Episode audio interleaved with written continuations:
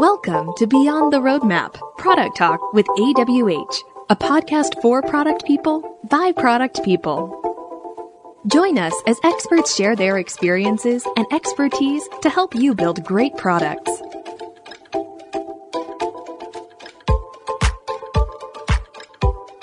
This is Ryan Frederick. This is Beyond the Roadmap, a podcast by AWH and I've got Andy Budd. Andy, you pronounce your last name Budd, right? I guess we should have verified this beforehand, but uh, yeah, I'm assuming I, your last name is pronounced Budd, right? Uh, yeah, it's Bud, like Budweiser, the beer, or Buddy. Yeah, I, I, I can't think of any other way to pronounce it, but maybe there's another exotic way that I'm missing there. Yeah, me too. So I just went for it, but you know, then I also wanted because I didn't want to get your name wrong, if indeed you know that's not how you pronounced it. But in all of your name phonetic references, you know, Budweiser and Buddy, I mean, just all very positive, optimistic references. Well, I, you know, if you like beer, I guess. Eh, well, I don't know. If you like beer, maybe Budweiser isn't the one to go to, but it's at least recognizable.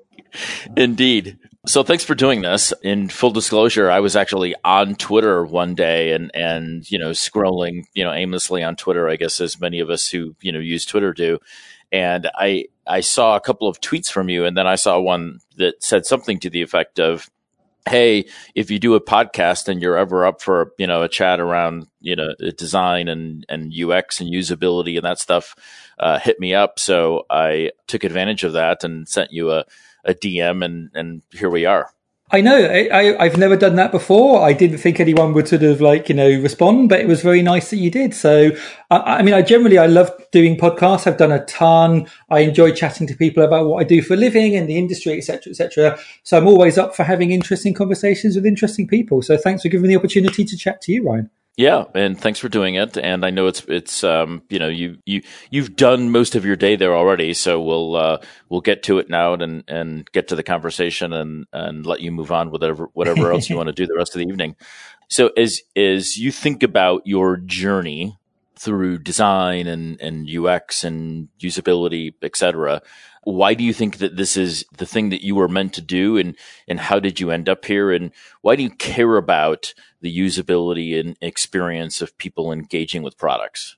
Wow that's a that's a really dense set of questions. So if i can try and sort of un, untangle those and, and answer them I'd, I'd love to. I mean I think I have always, since being a kid, been attracted to kind of new things and particularly new technology. I used to, you know, watch TV programs about space and science fiction and, and Star Trek and all these cool things. There used to be science programs called Tomorrow's World growing up in the UK that kind of painted this beautiful picture of this amazing new world driven by technology, computers and mobile phones and, uh, and all kinds of amazing stuff. And so I guess when I was at school, maybe I was just kind of your, your, your classic kind of sort of geeky type sort of school kid, whereby all the other kids were outside like playing football and, and, and what have you at lunch break. I was hanging out in the school that we had a computer, like one computer, like a BBC Basic or BBC Micro, which was the first real uh, sort of uh, home sort of affordable computer in the UK. And I used to be playing snake games and programming little, um, sort of little drawing robots that would draw squares, the, the, the, turtle robots. And so I was kind of always an early adopter. As I kind of got older a little bit, you know, and Spectrum computers came out and Commodores, I would get those computers, I would kind of get magazines and I would type out kind of games at home. And, and I just had a real sort of affinity for technology. I never saw that being a career because when I started, it really wasn't a career. Like I, I knew a few people who were, were older, like, you know, my, my parents sort of friends and they were computer programmers programming COBOL and, and kind of like stuff like this. And it just didn't seem really interesting, like just sitting and kind of like hours on end, just like churning out lines of code. So I kind of sort of set that away. I went to university, studied engineering, didn't really enjoy it. And after university, I decided to go off and do a big traveling experience. So I traveled around Asia for about six years and I taught diving and traveled like in Thailand and Malaysia. And this was sort of just at the point where the internet was sort of becoming uncoupled from people's individual kind of dial up accounts. So you go to, you'd go to like internet cafes in, in Thailand and sit and I'd be, you know, emailing friends back home and telling them what I was up to and, and checking out where I was going to go next and all that kind of stuff. And I just really sort of fell for the internet. It was this space where you were two clicks away from something amazing, you know, two clicks away from something you'd never heard of before, where it was full of people that were just kind of making and hacking. And so you know, I guess being a kind of a, like a, a 90s kid, you know, kind of typical Gen X, I was a bit, you know, against the man, against authority. And there was this kind of like unbounded space where people could just be creative. And so I kind of thought to myself, like, well, I'd like to try and, you know, get to know this stuff. And, and through a few experiences traveling, I, I met a couple of people that kind of, you know, I met this one guy in a hostel in Singapore who did this thing called HTML. And he told me it was super easy. Any idiot could do it. You get paid a ton of money and you could travel for six months and work for six months. And so I thought, sounds great. Taught myself to code, HTML, CSS. Never did go traveling again, but just kind of got the bug. The ability to kind of, you know, do something in the morning and have it live online and people using it in the afternoon was so powerful. Considering most of my friends worked in companies where, you know, they never saw the, the end kind of like benefit of the thing they created. They were just like a small cog in a chain being a web designer, a web developer, a Flash games programmer, I did a bit of that. Like you really, you know, what you did had an immediate effect, and that was hugely beneficial. I think the other thing was because of like open source and, and view source, you could learn, you know, you didn't have to go and do a course. You didn't have to go and do a three year university degree. You could just open up a browser, look at what someone else was doing and, and teach yourself. And so this feedback loop of, of learn, try something, learn, try something was always, was always very, very attractive to me. But I guess in the early days of the web, design was still very much like graphic design. You know, a client would come to you, you'd ask them how they wanted the thing to look, you'd do a do a design to please them, and it didn't really matter whether the whether the product was successful because you know just having something online meant that you were going to be successful. You know, but over time, I just got really frustrated by the sort of two dimensional nature of of doing things just because they look good and I kind of started falling into this rabbit warren of of, of books by people like um, Jeffrey Veen, who wrote a book called The Art and Science of Design, who was trying to look at design more from a scientific kind of experimental perspective, or you know the whole um, polar bear book um, by Lou Rosenfeld, looking at this new emerging technique called information architecture. And so I started bringing all these things into my practice. I started making sitemaps. I started doing usability testing. I started making prototypes. And this was probably in 2001, 2002, where most of my other colleagues in the industry, even in the company I was working with, thought I was mad because the way you design something is you open up a blank sheet of Photoshop and, and you just started moving things around.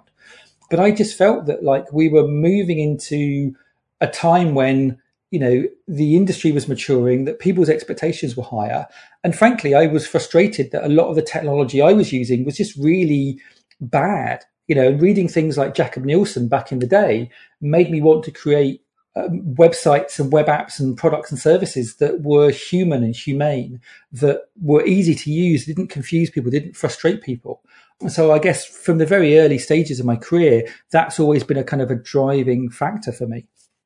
How do you differentiate, if at all, between terms and disciplines that seem to, you know, get blended together and, and are often a little bit murky, although in some cases I think that they have very different meanings and purposes.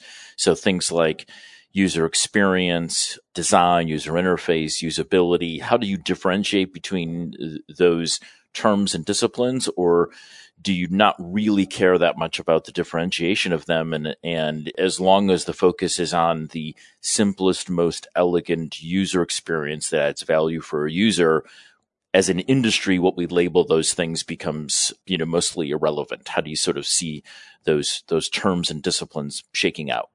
I mean, again, an, another excellent question, and, and and it's almost like you've been stalking me on Twitter because it seems to be the conversation that I have probably more than any other conversation.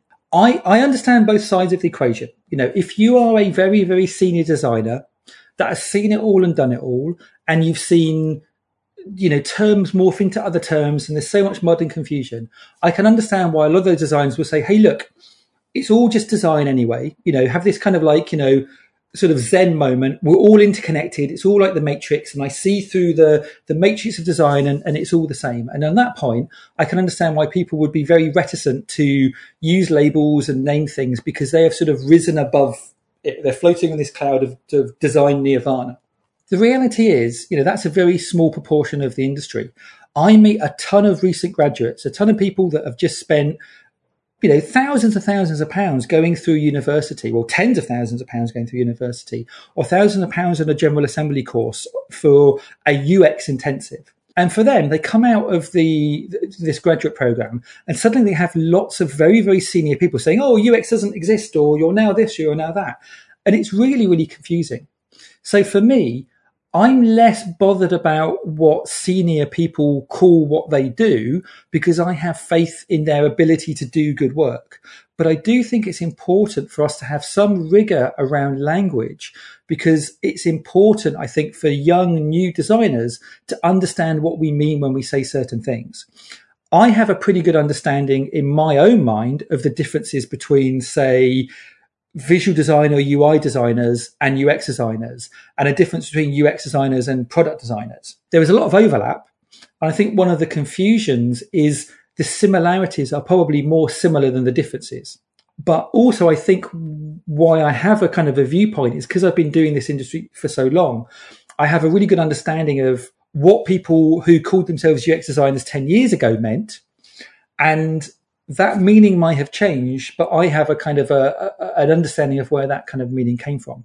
So for me personally, my view of a UX designer is somebody who has a composite set of skills. And these skills typically include an understanding of usability and, and user research, an understanding of information architecture and the ability to kind of structure complex sort of amounts of data by designing navigation schemas, etc somebody who understands interaction design, so somebody who can work out the, the user journeys through a, a complex system and can kind of model those in the form of prototyping, and somebody that has an understanding of kind of like sort of business strategy and product strategy. And those four elements, I think, are key to a user experience designer. So for me, user experience designers typically, traditionally, in the UK at least, tended to be much more focused on the conceptual element of design. And they focused on the conceptual element of design, the abstract element of design, because they were usually paired up with a graphic designer. Maybe somebody who was originally a print designer that had moved into to, to visual design, into UI design, but those individuals maybe didn't have the usability skills or the or the information architecture skills. And so you had for a long time this kind of pairing of UI designer and UX designer. And this worked really, really well in the context of agencies in the early stage of the industry. However, as demand grew for people with digital skills and as a lot of their skills became in-housed, the makeup and the demand changed. So if you look at a kind of a typical, you know, growing tech company, a company that's got like 200, 300, 400 people, you know, they might build out their core platform once or twice and when they're building out once or twice, they might need those high level kind of conceptual skills. But actually, a lot of the time, what they're doing is incremental change. They're kind of making changes, they're putting it forward, they're tweaking it and tweaking it.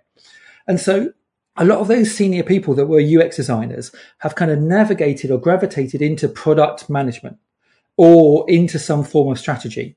They are setting the direction, they are setting the strategy, they are maybe working with specialists in research to do the user research. And so with strategy and research taken out, and actually information architecture, particularly in the move from large information based desktop systems to, you know, simple mobile applications, the need and demand or the demand, maybe not the need for IA has, has diminished. And so in that system, you don't need lots of UX designers and lots of UI designers. You need somebody that's a hybrid of the two. And a lot of people that originally called themselves web designers sort of sort of blended into this sort of discipline of, of, of product design. And for me, product designers tend to be, you know, they, they have some research skills and they have enough research skills to maybe be testing existing products, but not so much that they're probably doing primary original research, you know, lasting over months and months.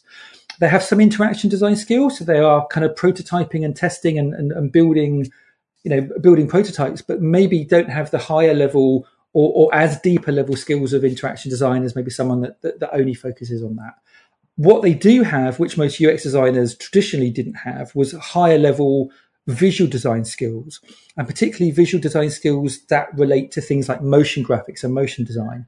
So, what I would expect in a product designer is much more understanding of different platforms, much better understanding of how motion design can kind of tell stories, an ability to prototype really, really quickly and rapidly.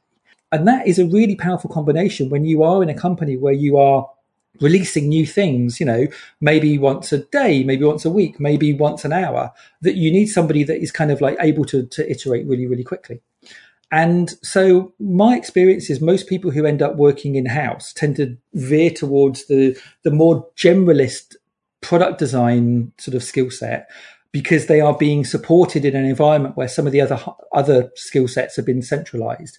And also, you know, a lot of these people are not having to design things from scratch. You know, they're often working within a system, a design system that's already been created. They're often working within a set of interaction paradigms, you know, particular navigation schemas or particular interface elements have already been designed and they're combining these things that already exist to create something new. And so in that instance, you need less people that are used to building things up from scratch and more people that are, that are able to kind of take something and, and optimize it. And both of those sets of skills are really, really valid. And both of those sets of skills are different. But as the industry matures, you know, they coalesce and become more similar. So, so that's that's my take on on that. And then interaction design, I think, is a subset of UX design. But we can, we, yeah, I mean, then we start going down into kind of a really, really nerdy level of of what exactly is, you know, uh, all of these topics. But you know, one of the weird things I find is, for some reason, designers are very, very nervous about defining industry titles and jobs. Maybe because they don't want to feel like they're a gatekeeper. They don't want to tell someone that they can't do a certain thing. And yet at the same time, we have all these new job titles sort of, you know, blooming. Like we used to just have content editors, but now we have content strategists. Now we have content designers, you know, you know, we have multiple different titles for different nuanced aspects of writing content and, and, and designing content.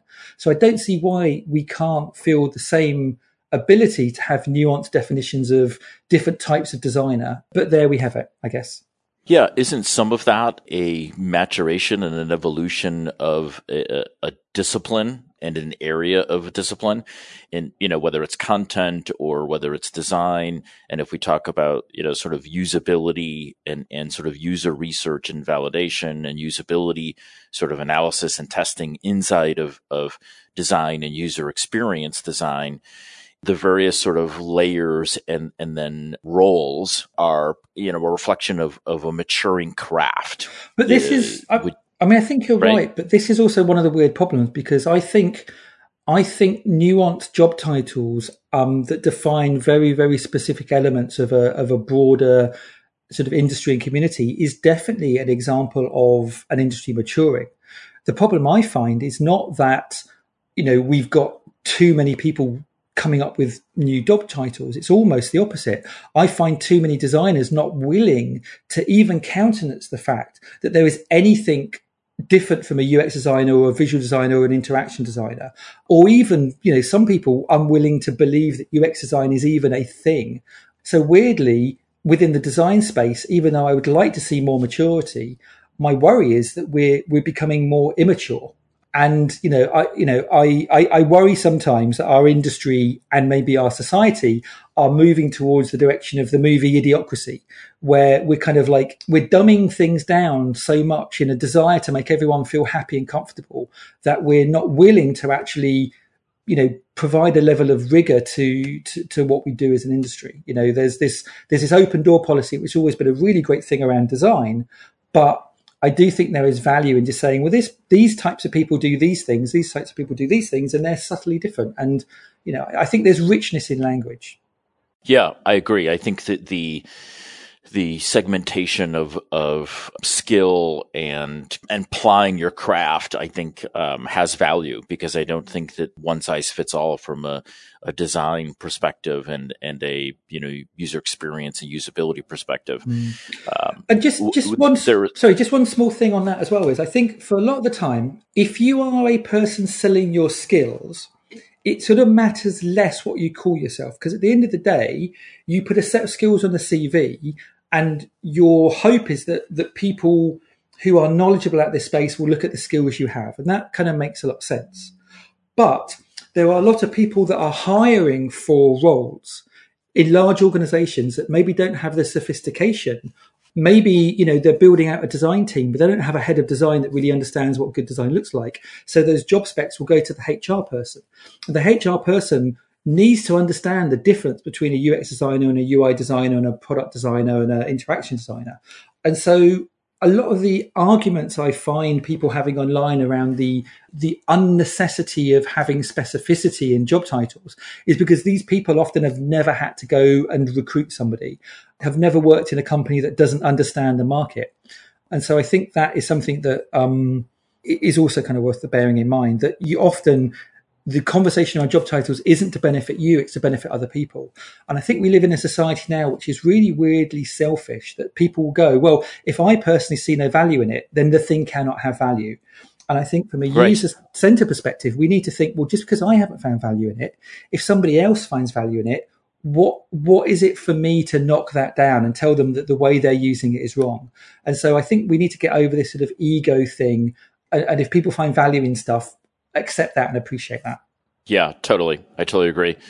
One of the things that I I find interesting is as the the world of of creating software has matured and evolved. Product as a category has sort of you know has sort of taken over, mm. and you know the, the, the concept of you know product management and and you know product owners inside of agile et cetera and this whole discipline around product has sort of evolved i think rightfully because i think that we i think we didn't know what to call it before. And now we sort of have an understanding that if you're not good at product and all that that means and and all that containerizes it's kind of fatal right to not be good at product now. Yep i'd agree and I think even even a website is a product of that company that's putting that site on the web for someone to en- engage with. Typically, the intent of that product is for marketing, business development purposes, but I think that still is a product of that company. It just happens to be their sort of marketing presence on the web. How do you sort of see that you know this sort of product takeover and do you think that, that even when it comes to marketing things and business development digital presences should a company be looking that at that as a product and managing it as a product? What's your take on all of that sort of you know product takeover? Absolutely. I mean again i think this is another example of a a cottage industry becoming professionalized. And when when something gets professionalized and, and gets to a certain level of scale, you need people whose role is around coordination. And I think product managers, you know, their role is to coordinate all these various moving parts, but in a way that they are owning the outcome and the outcome has to be a great product that delivers value to the business and value to the customers. And everybody involved in that chain is trying to do the same thing. You know, the developers are trying to create super fast, highly optimized code in order to deliver that value. The, the designers are trying to create a wonderful experience to deliver that value. The marketers are trying to drive traffic to deliver that value. But sometimes, even though the ultimate goals are aligned, the routes to doing that are often become unaligned. And so product managers have this really, really important role of bringing all these three things together. And basically, you know, my, my belief is great product managers respect the skills that have been developed over time between these different professions, but will step in and take ownership when there is clear disagreement and somebody has to be the, the, the decision maker. I think one of the challenges happens when you have product managers that have this like the CEO of the the product kind of mentality when maybe they haven't worked with really really great CEOs. I think there's a lot of mistake around management being I tell you what to do and if you don't like it I'm going to shout at you. And that's not a good model for management. And so I see a lot of my friends in you know, there used to be the sort of the the, the, the kind of the not really joke, but the challenge that like designers and developers never used to get on Nowadays, I see more often that designers and developers are getting on really well because they have sometimes a common enemy in product, which I think is a real shame because I think great product managers are worth their weight in gold because there is a, and I think the, the, the key here is, is around what good product management is. A lot of product managers, in my experience, are recently renamed project managers or recently renamed BAs. And a lot of big traditional companies have kind of heard that there's thing called product manager, don't really know what the difference is. So we'll take a bunch of people inside an ex- existing organization, give them a new name, then expect them to work in a different way than they did before. And so a lot of product management is actually bad product management. But just to just to be clear here, ninety percent of everything is crap. So a lot of development is crap, and a lot of a lot of design is crap as well. So I don't want your audience think I'm deliberately beating up on on product managers. But great product managers aren't just order takers and delivery people. You know, great product managers have a real keen sense of what it feels like to use a great product these are consumers of, of, of products. These are the kind of people that will go out and be constantly trying new tools when they come online. They'll be early adopters. They know what a good product feels like and they're able to articulate that in a way that cuts through the differing opinions of design, marketing, and um, dev in order to create an outcome that is beneficial for everybody. And in some engineering driven companies, you know, maybe if you're dealing with middleware, that product vision maybe could come from somebody that has more of a developmental background. You know, if you're dealing with a consumer focused product, maybe that understanding from of the user experience might come from a design background or a research background. You know, one of the great things about product management managers is they come from a whole variety of different backgrounds. The challenge is putting somebody from the wrong background in charge of a product that they don't really fully understand, you know, can be can be sort of quite disastrous. And so I think there are lots and lots of problems. But I think also this is why actually a lot of my senior friends that used to be UX designers four, five, six years ago and very, very good ones have slowly migrated into becoming product managers because they have that kind of that that sensitivity towards quality. They have that horizon scanning ability. They have the ability to kind of craft really strong strategies that actually land and can be delivered. And they're really, really good at bringing people along the journey. Like designers are really, really good at telling stories and and and showing to stakeholders why certain courses of action are important rather than others. And so I think we are going to slowly see more and more UX people migrate into product, and I think that can only be a good thing. Yeah, agreed. I'm going to weave two things together here in this next question because I think there's a there's a common thread from both of them that really comes together in in, in one question, and it makes sense to tie them together. It, design and there there's an increased uh, obviously um, recognition that design is important and usability is important and user experience is important. Yet, um, with that recognition, there there seems to be all too often design is still sort of undervalued and design sprints and design thinking are still things that some organizations need to be convinced make sense and, and or value.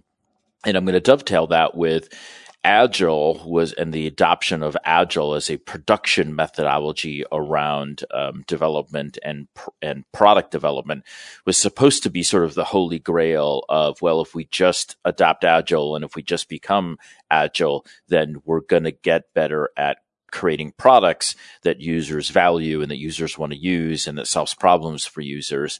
So, you know, design is, has grown in importance, but still is, is, I think, to a great degree undervalued. Agile, I think, was, was significantly overvalued. And just because you become agile and you operate now in, in sprints, et cetera, I think that was overvalued and never, del- for many organizations, never sort of delivered on the promise. So how do we take a methodology like agile that was supposed to deliver and was kind of you know overhyped and overvalued in design which is still somewhat undervalued and bring them together to be an organization that's good at product um, again you're asking all the kind of the, the, the or touching on all the kind of big existential problems with our industry which is is wonderful I think we are moving to a sort of a post agile, post UX age. I think we have spent the last five or 10 years bringing agile into our, our organizations and practices. And a lot of good has come out of it. But also, we've seen some of the, the, the challenges, you know, working in agile as well. And so I think I mean, weirdly, the term agile is meant to kind of demonstrate its agility and its flexibility and its willingness to change. And yet, ironically, agile is often practiced in an incredibly rigid, dogmatic way. And so, one of the things I find really weird is I think for me, if I go and reflect on the Agile manifesto, there isn't a single thing in that manifesto that I disagree with. I think it is all really, really good, pragmatic, you know, kind of thoughts. But the way it has been turned from a, a high level philosophy into a system, into a process, has actually lost some of that that flexibility. And, you know, I think agile these days is often kind of practiced as a religion.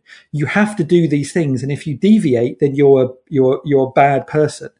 But also it's become a, a get out of jail free card because anytime somebody says, Oh, but agile is problematic, people will just jump in and say, well, it's not agile's fault. You're doing it wrong.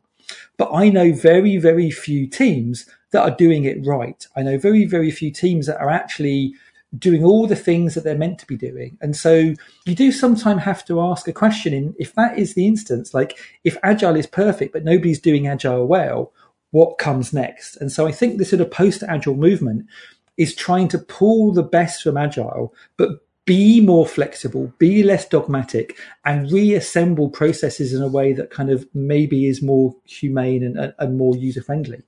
And I think, you know, um, models of organizational kind of structure, the kind of things that you might see in Peter Merholz's book, or the kind of things that you might sort of see organizations like Spotify collaborating around with their kind of tribes and squads and, and kind of guild model is a way of trying to maybe deal with some of the kind of perceived weaknesses that, that, that agile has had. I think for me, one of the main problems with agile is, you know, well, there's there's two there's two or three problems with agile. So first of all, I think it's very very difficult to build a coherent end to end considered experience if you break that experience up in small chunks and give those chunks to different kind of groups of people. And so quite often what you find is it's very very quick to deliver products, but there's a huge amount of kind of design and experience debt as the lack of coordination means that different teams and different groups start building something and it turns into a big picture. But because the lack of coordination, it, it maybe lacks some of that kind of coherency that, that the traditional waterfall top down approach would have delivered. Now, I'm not for a moment saying that, that because of that, I want to go back to the waterfall approach. But there are lots of people in Agile trying to kind of balance the two. How can we deliver a big picture while at the same time breaking things down into chunks? The worst form of agile for me is when those chunks are broken down into like mini waterfall projects. You know, the, the, the beauty of agile, the promise of agile is that we're going to continually deliver value. And at the end of every sprint, we are going to see whether the thing we've made stands up to the quality that we're trying to aim for and the value we're trying to deliver. And if it doesn't, we will go back and iterate and we will iterate again and we iterate again. And that is a great promise, but very, very few teams I see ever go back and do the iterating. They might go back and do a bit of technical debt fixing. You know, they might even do a little bit of design debt fixing. But very rarely do people say, this isn't good enough. We're going to do it again and start again. Because usually you have a cadence that you've set. Usually you have a timeline you're trying to deliver against. Usually there's a level of velocity you're trying to measure yourself at. And so rather than kind of, you know, starting again, most you know, scrum masters or, or, or, POs will look at it and go, it's good enough. Let's move on to the next thing. It's good enough. Move on to the next thing. It's good enough. Move on to the next thing.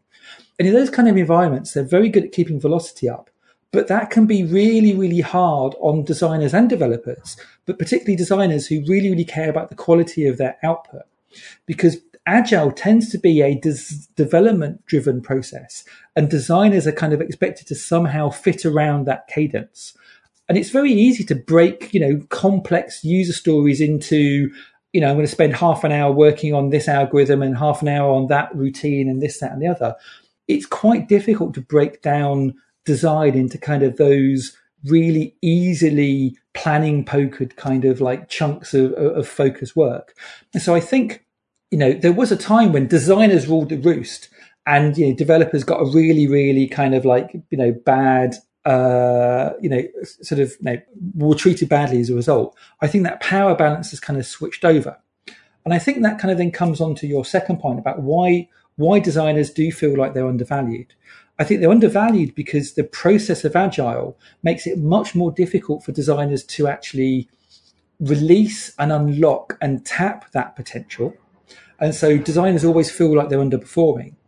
At the same time, you know, if you are working in a fairly mature company, you know, you will probably have five developers for every one designer. If you are working in a fairly immature company, you might have 10 or 20 developers for every one designer. So purely from a point of organizational politics and power, you know, if you have, you know, 20 designers and 400 developers, who is going to be the team that gets the most resources? Who is going to be the team at the board, you know, that gets the most support? You know, you probably will have a CTO at the board level. You probably won't have a CDO, a chief design officer, or a CPO, a chief product officer. If you're lucky, you'll have a VP of design, and that VP of design will probably report into the CTO. So if there are any situations where one team over the other, developers or designers, have to kind of be, you know, be slightly underserved. It's just natural. It's not deliberate, but it's natural that the CTO will probably understand the needs of the developers much, much better than the needs of the designers. At the same time, I don't think designers do ourselves any benefit because we're very whiny. You know, I love designers. I am a designer, but we don't half moan about our kind of our, our lot in life. And, you know, we want to build these big, perfect solutions and I think designers need to be a little bit more pragmatic. You know, we have a belief that design can deliver value, but often we're so ivory tower about these things that we won't come down off our ivory tower and actually just roll up our sleeves and start delivering business value.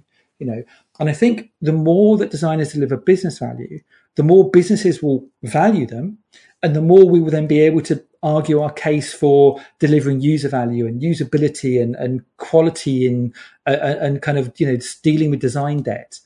And so, yeah, I think designers can be quite difficult to work with, and particularly designers inside organizations. Like I say, if there are 20 designers and, and, and you know, or 10 designers and 200 developers, there's understandably going to be this sort of tribal behavior, and designers can kind of retreat into their into their little kind of you know tribes, which is why you know one level distributing them around in terms of squads and stuff can be really interesting. On another level, you know, then you're the one designer on a team of like seven or eight developers, you know, one BA, one product owner, and it can feel really, really isolating. So I think sadly we just have the numbers against us. And product has sort of jumped in and almost kind of eclipse design. You know, I know a lot of companies that will, you know, would not dream of having a product team without a dedicated product manager, but they would quite happily share designers across two or three product teams. In which case, you know, suddenly you've got a case where you've got five designers, you've got 10, 20 product managers, and you've got, you know, 100, 200 developers. And so suddenly product management is now being seen as a bigger, more important thing than design so yeah, I think it's a, a complicated environment. Uh, so yeah, it's under, it's understandably challenging. Yeah, it's a good segue into a, a, another line of conversation, which is one of the challenges of product and product design is creating an experience that users value and, and solving a problem that they care about, and then aligning that with the with the vision and the business outcomes that the company, quote unquote, the product owner right, ultimately wants to get out of creating this product. And many still struggle with striking that balance of what the users value and the user and what the users want and what the company needs from the creation of this product and the business outcomes associated to it.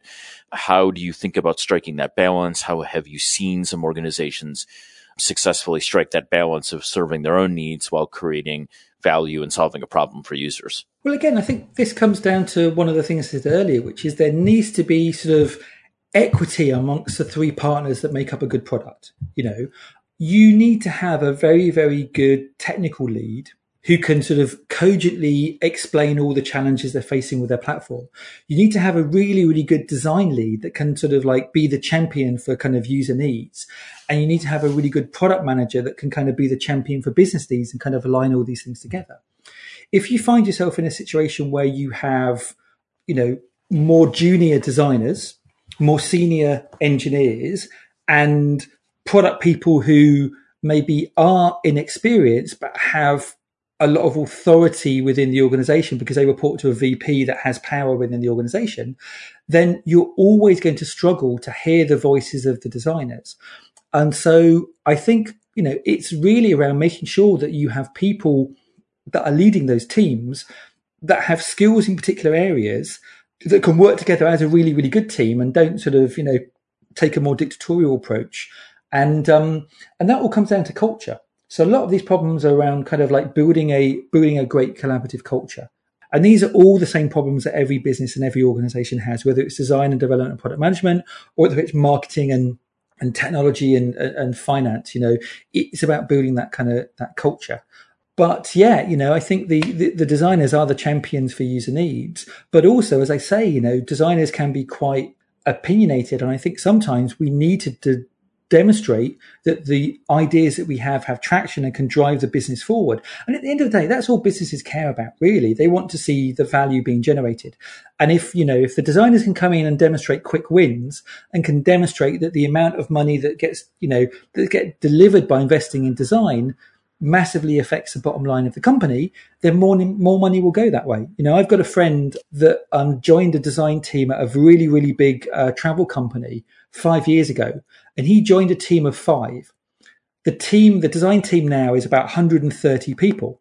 He's the head of design and he's grown that team from five to 130. And the way he did it is he was able to prove to the business that for every dollar invested in design, they got $2 back. Now that's a sure thing. If you, as a business owner, know that for every dollar you put in something, you're going to get $2 back, you're going to invest in it. And so that's one of the ways and techniques that designers need to prove their value is actually to prove their value. You know, just saying, you know, the God Don Norman or the God, you know, Jared Spool or, you know, who, who, whichever design God that you, you know, you worship at the altar of says that this is important. So it must be important. Doesn't matter a jot unless you can actually demonstrate it. So demonstrating your value, I think, is key. So you've been at this for a while now. You're, um, I think it's fair to say, you're a seasoned veteran in the um, in the design field, and you do a fair amount of of mentoring based upon the bio that's up on on the uh, the Clearleft website. So why do the mentoring? Did you know? Are you just at a point where you're you know you're experiencing a midlife crisis and you feel like you need to check a couple of, of boxes on the good side to make sure that this works out for you in the end? or is there more to it than that? oh, that, what a what a what an awesome question. Um, I different things drive different people. I'm in the UK. You know, I have a pretty nice life. I'm not going out there to crush it. I'm not going out there to like you know make my next billion dollars. You know, that's not the thing that motivates me. I genuinely love our industry. And pretty much everything I've done over my career has been to push that industry forwards. So, you know, in the early stages, I was one of the really early proponents of web standards. You know, I was, I was, you know, there when the browser wars were going on and I fought the browser wars and, and, you know, tried to push the, the industry forwards. And, you know, all of the things we use now, CSS and HTML and web standards all kind of come out of that desire to push things forwards. You know, I love speaking at conferences. And it's not just because I want to have another check mark on my CV or because somehow it gets me a, a raise or wins work. I love speaking at conferences because I feel indebted to all the people that came before me that I learnt from for free. And I want to pay it forwards. I want to kind of like, you know, share my knowledge and skills to make other people better. Because at the end of the day, a lot of the kind of the research around what motivates people is having a mission and, and doing good in the world. And so I really want to be able to help other people kind of push the industry forwards. Because, you know, I can make people's lives better, you know, as an individual designer or developer by making one website or one app. I can make people's lives even better by running an agency of 30 or 40 people that helps maybe, you know, 30 or 40 clients a year, you know, make things better and, and put better work into the world, generate value, take away pain and frustration.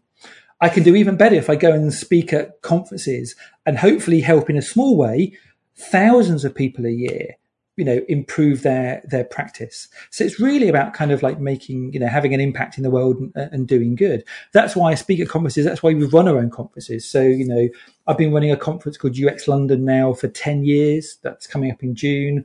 I'm running a conference called leading design which is all about kind of design leadership and that's been going for three or four years. And we've got our next event in, um, I said, UX London's in May. In June, we're doing leading design in New York. And all of these things are to try and help all these people that I see struggling push their career forwards. And that's where, where the mentoring comes in as well. You know, I mentor some more junior designers that are kind of like just getting their, getting their foot on the ladder but it's really really good to kind of help people and so you can see how your involvement can kind of you know it's not going to make these people better but it might close the gap you know you might find that you know, that they would get to where they were going eventually in like eight years, but maybe with your involvement, they get there in seven or six or five. And maybe they learn more more quickly and have a more fulfilling life. And who wouldn't want to do that? At the other end of the spectrum, I work with a lot of, you know, design leaders. I work with boards in, in, in sort of large companies and, and MDs of, of big, like, you know, international brands.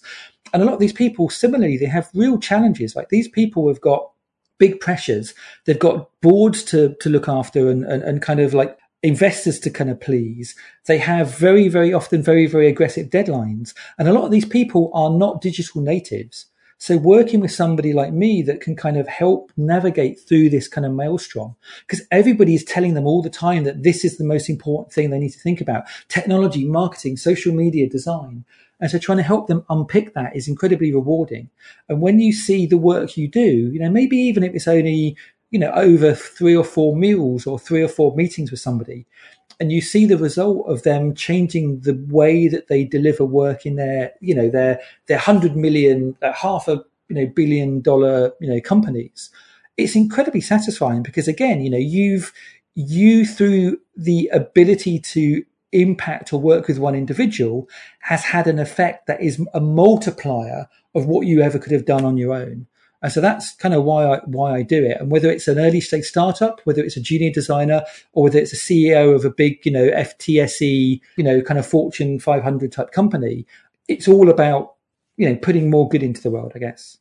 Yeah, that's awesome. And, you know, uh, congratulations on the obviously a, a, very successful career and the an agency and you know the you know kudos for giving back and and supporting the industry as a whole and others that are now coming up to the ranks. Um, i think that uh, says a lot about you. And when I saw your tweet originally, uh, and then I went to the site and I, I sort of began to, you know, peel back the layers and and you know was asking myself you know is this going to be a good conversation? Is this somebody you know worth talking to? It was pretty clear that it would be and it made sense for us to to do this and have this conversation. So i appreciate that. Any parting thoughts as we uh, as we wrap up the conversation i was literally just going to do one other thing around the, the mentorship because I, I don't want to necessarily come across as some kind of like trying to be some kind of saintly do-gooder. You know if you are if you are um, if you if you mentor people there's a lot of value you get as well you know you get, you know, one of my friends kind of is really into martial arts. And, you know, I kind of always thought that like the black belt was like the highest level of martial art you could get to. And he was like, no, no, no, that's just the time you really start learning. Because when you get to a black belt, you have to start teaching people. And when you start teaching people, that's the point when you understand finally why you were taught all the things you were taught and what they really mean. And so you get to a point in your career whether it's a designer or a design leader or a company founder, bet the only way that you can learn because there aren't that many more people. You know, you could learn from somebody like if I've got a 40 person agency, I could learn from somebody that's you know that's got a 60 person agency. But you learn much more by going to somebody who's got a 20 person agency or somebody that's running a, a 10 person or 20 person design team and sharing all your knowledge because you learn through their experience of processing it. You have to figure out how to to give that information, impart that. And that requires a lot of internal thought. And so there's a huge amount of benefit there, just, you know, for your own learning ability. Also, you know, you just get, you know, it's really nice to be, you know, to, to be thanked and, and to help people. So, you know, building up relationships and, and living vicariously through other people's experiences is, is kind of incredibly value. And for me, a lot of it is kind of getting energy, you know, I've been working in this industry for 20 plus years. I've been running my agency for almost 15 years. Sometimes it can feel like a hard slog, but you go and talk to somebody who's got this passion and fire in their eyes and you come out of that meeting, you know, with so much energy that then you kind of divert that energy, direct energy to the thing that you were working on. And so I think mentorship is not just something you do at the end of your career when you're trying, you're feeling guilty about all the, the bad, you know, ethical decisions you made. you know, some people do do that. You know, there's kind of like an assuasion of guilt. But I think no matter what right. level you are, there is always somebody that is behind you that you can help you know them but they can also help you and, and and the benefit you get i think is really really important so even if you're only doing it for selfish reasons you know that, that there is there's a huge value there Yeah, I agree. I think it centers you, right? And it brings you back to the purity of why you're doing what you're doing and, and why you've been doing it and why you're interested in it because people that, that are new and sort of following behind you, they still have that level of excitement and interest and intrigue in it that, that sometimes the grind, you know, wears out of mm. us, right? And, and, and, and then we need that, we need to be reinvigorated because we see the anticipation and the optimism in, in somebody else who hasn't quite been, you know, through the, through the mill the way that, that, uh, we have as, as maybe having done it, uh, a little bit longer. It's also great training as well. Like, let's say you're a lead designer or a lead developer and you're thinking about going into management, but you've never managed people before. Taking a mentor is a great way for you to practice your your skills at kind of coaching and training and imparting value. A lot of designers I know kind of feel that they've hit a bit of a glass ceiling. And one of the best ways of developing is, is by working with other people. Similarly, I know a lot of my friends are now moving into like maybe the third phase of their career where they've maybe left their their jobs as design leaders or company founders and are starting coaching, you know, and, and kind of like consult like consultancy jobs and having that ability to kind of practice that on other people, I think is really, really useful. Similarly, I've got a few friends that kind of are in startup investing. And one of the best ways of kind of like starting to do, you know, little angel investing or kind of like, you know, throwing down with a small kind of VC fund is by having practice by coaching and, and, and, and supporting kind of early stage founders. So, you know, the best way to become an angel investor is to have, you know, have had like five, six, seven founders that you've been coaching and you know, it naturally kind of progresses there. So you can also use these mentorship relationships as a way of figuring out what you might want to do next. Yes, for sure. Well, I've enjoyed the conversation very much. Thank you for taking the time to do it. It's been Andy Budd, co-founder and CEO at Clearleft. And I, I, Andy, I will let you say what Clearleft. I was I was gonna about to say what Clearleft is. Why don't you Why don't you do that since uh, you actually own the place and I'm just an innocent bystander. well, yeah, thank you. I mean, so we started as like probably the first agency in the UK specialised in user experience design. Now everybody is calling themselves a user experience design, so I think the, the, the terminology has become to mean less. But what we mostly do is we are an agency of 30 or 40 people that work very, very closely with internal design teams to help those design teams unlock that power and passion of design in order to have it flourish within the companies. So we help companies deliver better design work through working with their design teams to kind of empower them and move them forward. And that can be sometimes through coaching. That can be sometimes through running design sprints. That can be sometimes through delivering whole new capabilities and features. But whichever way we do that along the way, we're, we're coaching and training on mentoring and, and building up the internal teams. And again, that's what we love. So like every project has a coaching and mentoring and sort of training perspective for us because, you know, companies don't want to be reliant on third party agencies. Companies want to be reliant on their own, you know, you know, managing their own future. And so I think as an agency, our job is to help them get there. It's not to take work off them. It's to get them to a point where they never need us in the future. Yeah, make them more capable, make them more self sufficient. And it's yeah, kind of digital it. transformation. It's, you know, I hate the terminology, but it's design led digital transformation. We're helping companies transform into new kinds of businesses by using all the skills that we've built up over the last sort of 15 years, working with hundreds and hundreds of companies. We're now helping those large companies, you know, re transform, re, you know, reorganize themselves from the inside. Yeah, awesome. I love it. Well, thanks again for joining, Andy. Uh, I appreciate it very much. It's been a terrific conversation. And uh, this is Ryan Frederick with AWH, and this has been uh, Beyond the Roadmap. Need some help with product? AWH is a digital product consulting, user experience, and software development firm here to help you create great digital products. Check out www.awh.net or follow us on Twitter at AWHnet to learn more.